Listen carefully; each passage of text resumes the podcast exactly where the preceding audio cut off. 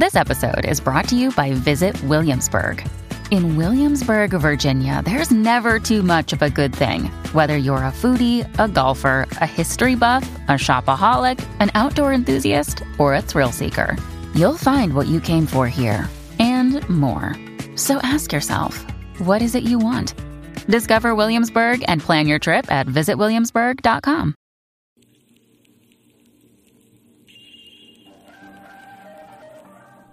Hello, and welcome to Behind the Horror.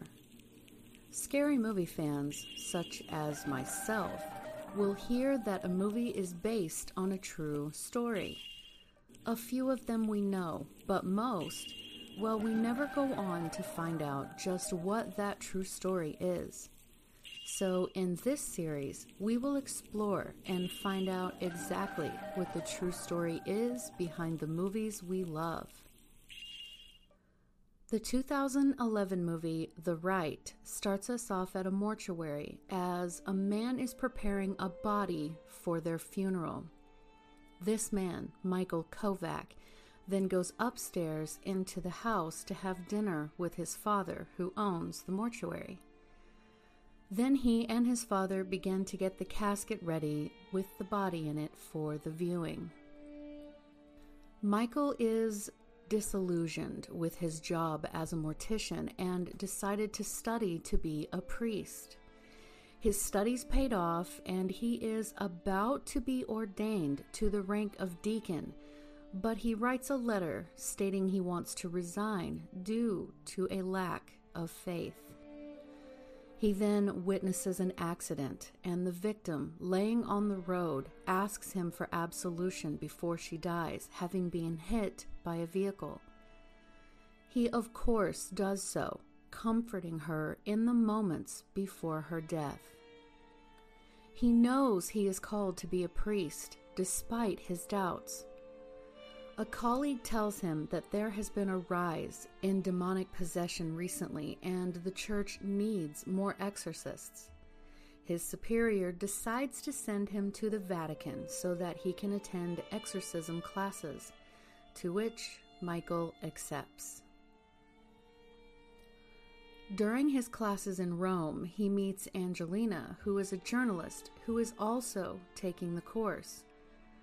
From there, Michael is sent to see Father Lucas, who is a practicing exorcist, and apprentices under him, and then starts his journey into the supernatural world of girls coughing up nails, people speaking languages that they would have no way of knowing, and a pregnant young woman raped by her own father, possessed by a demon. What happens next? Well, those of you who have seen the movie know, and the rest will just have to watch to find out. But this movie is good, I recommend it. This movie is based on the 2009 book called The Rite The Making of a Modern Exorcist, written by Matt Baglio. The book is based on real events as witnessed and recounted by Father Gary Thomas, who was an exorcist in training, as well as his experiences of being sent to Rome. He was sent there to be trained and work daily with a veteran exorcist. So, before we get into all of that, let's talk about what exorcism really is. Dictionary.com states that exorcism is, quote, the expulsion or attempted expulsion of a supposed evil spirit from a person or place. Unquote. It is the religious or spiritual practice of evicting demons or other entities from a person, place, or thing that is believed to be possessed. Now, there are some differences within regards to how this is done depending on the person performing it. Some think it is as simple as making the entity swear on oath to leave the person or object. Others believe an elaborate ritual must be performed and often repeated, and still others think the exorcism can be achieved by commanding the entity to leave in the name of their deity. There are other religions or faith based philosophies that perform exorcisms, but we are going to stick with the Christian version of this for this podcast. So, in Christianity specifically, exorcism is the practice of casting out demons. The exorcist is usually always a member of the Christian church who is thought to have been graced with special powers or skills.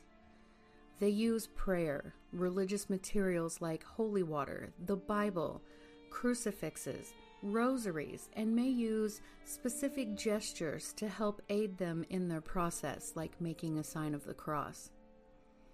They also often call on God, Jesus, or specific archangels, usually Michael, to help the exorcist in their process. People that are thought to be possessed are also not thought of as being evil themselves, but rather the demon within them is forcing them to commit whatever wrongs against their will. In Catholicism, there are basically two forms of action that can be taken. The first being a formal exorcism, which can only be done by a trained priest during a baptism or with strict permission from a bishop and the second, a quote, prayer of deliverance, which can be performed by anyone.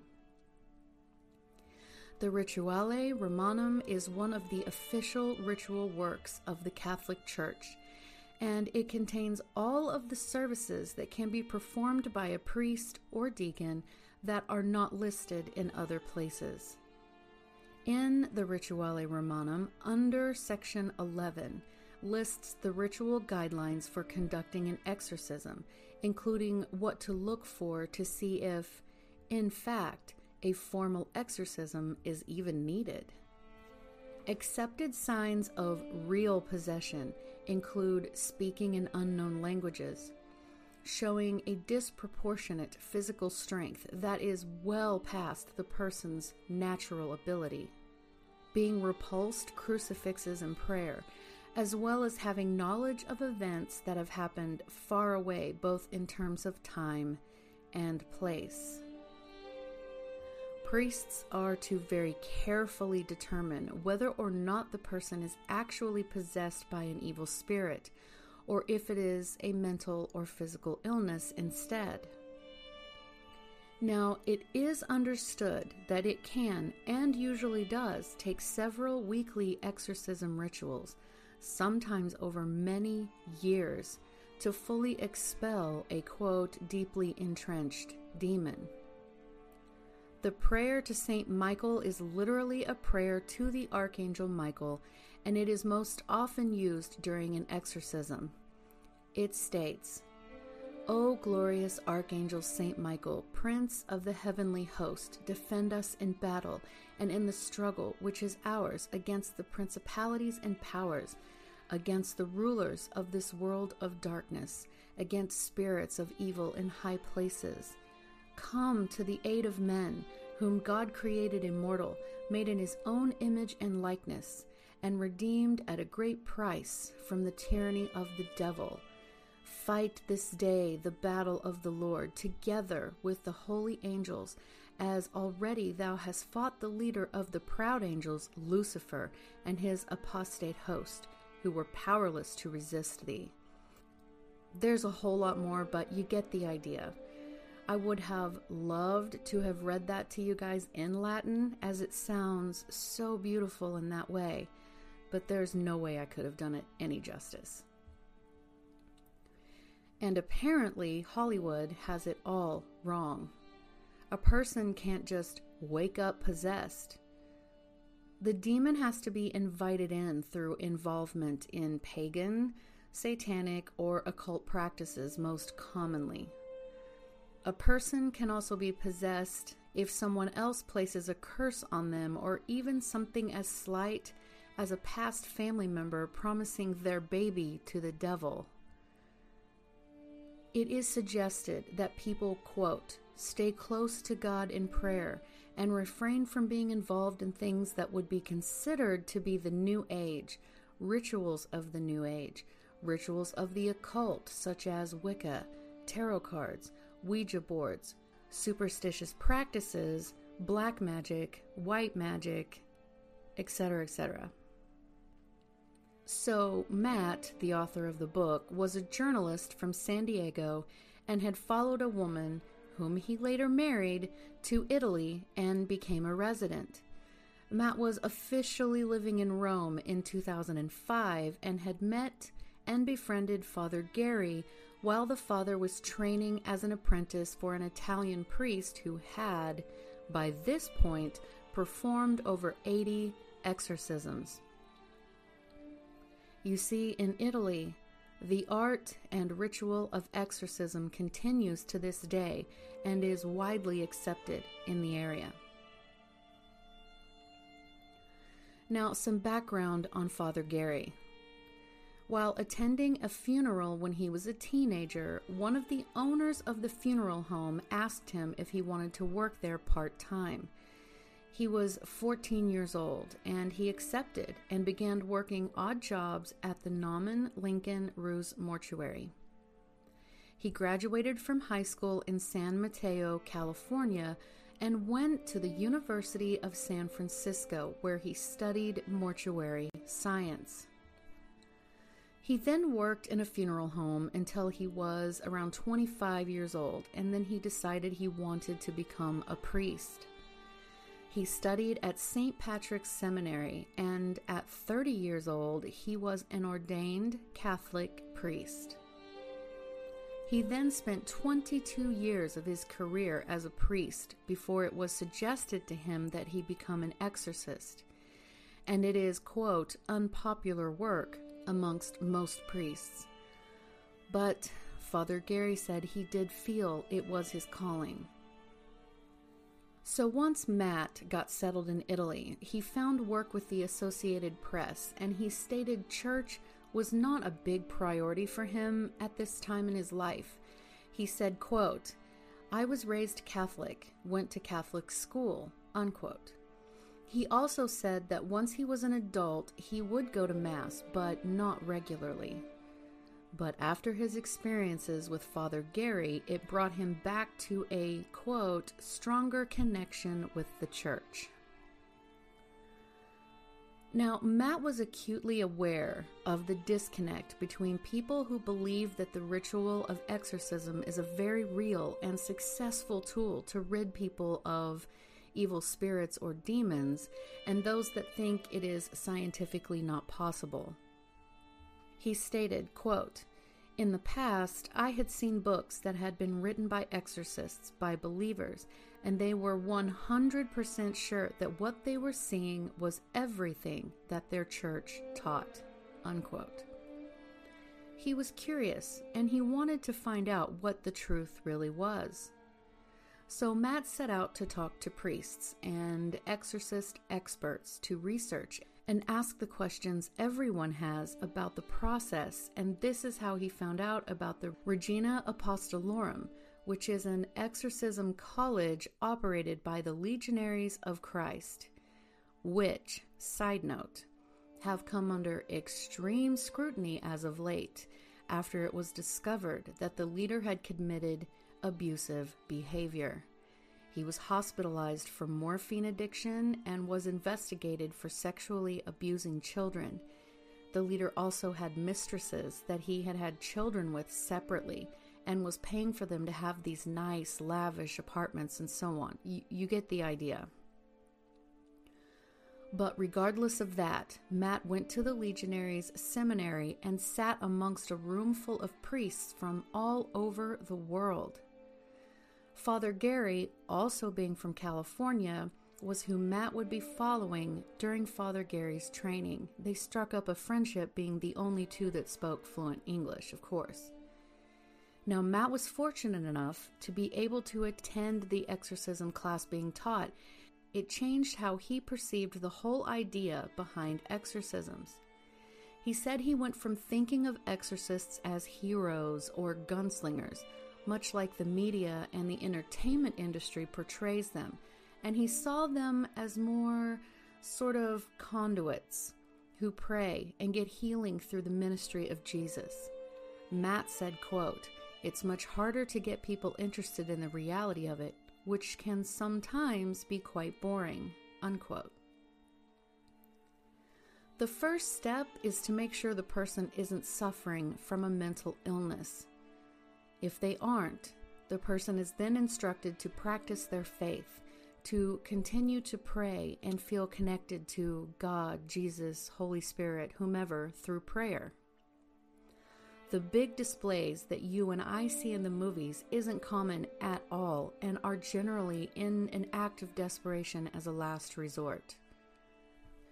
Now, Father Gary had, in his early days as a priest, decided it was imperative that while he was training, he should learn through experiencing exorcisms for himself. He sought out practicing exorcists in the city to apprentice for during his stay. He was accepted by Father Carmine as an apprentice, and together with Matt coming along to observe about 20 exorcisms himself, they began performing exorcisms that met the outlined criteria of needing one for the next three and a half months. During his apprenticeship, Father Gary observed exorcisms without participating at first. He helped with determining what course of action was needed and then eventually began participating in the rite to gain the hands on experience of expelling demons. According to Father Gary, the power of an exorcism comes from the faith of those involved, but it is also mandatory to get approval from the Catholic Church. One aspect of getting the approval is being able to speak the correct language during the rite. Latin, of course, is the traditional language of exorcisms because it is the most hated language to demons, apparently but approved translations of Italian, Spanish, and Portuguese are available for use. If priests do not use approved translations, then the demons are known to tease and mock them.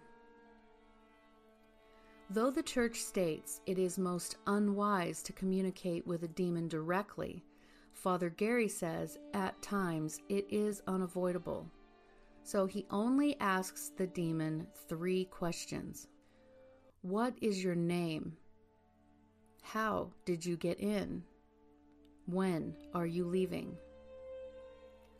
Father Gary says that getting them to answer these questions means the demon is losing its strength, and once that happens, they are much easier to expel or cast out with prayer.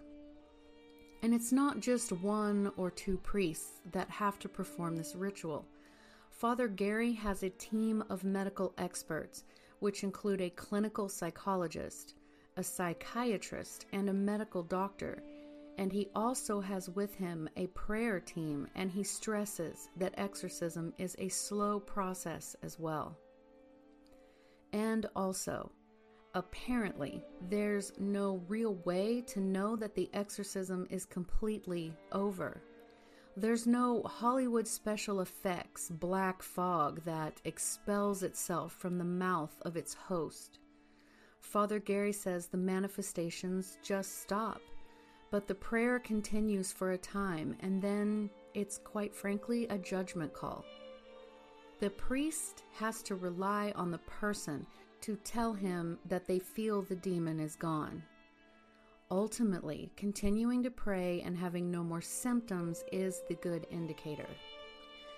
Now, Father Carmine has reported seeing such things as a woman throw up a black frog, and then once it hit the ground, it dissolved into a black liquid.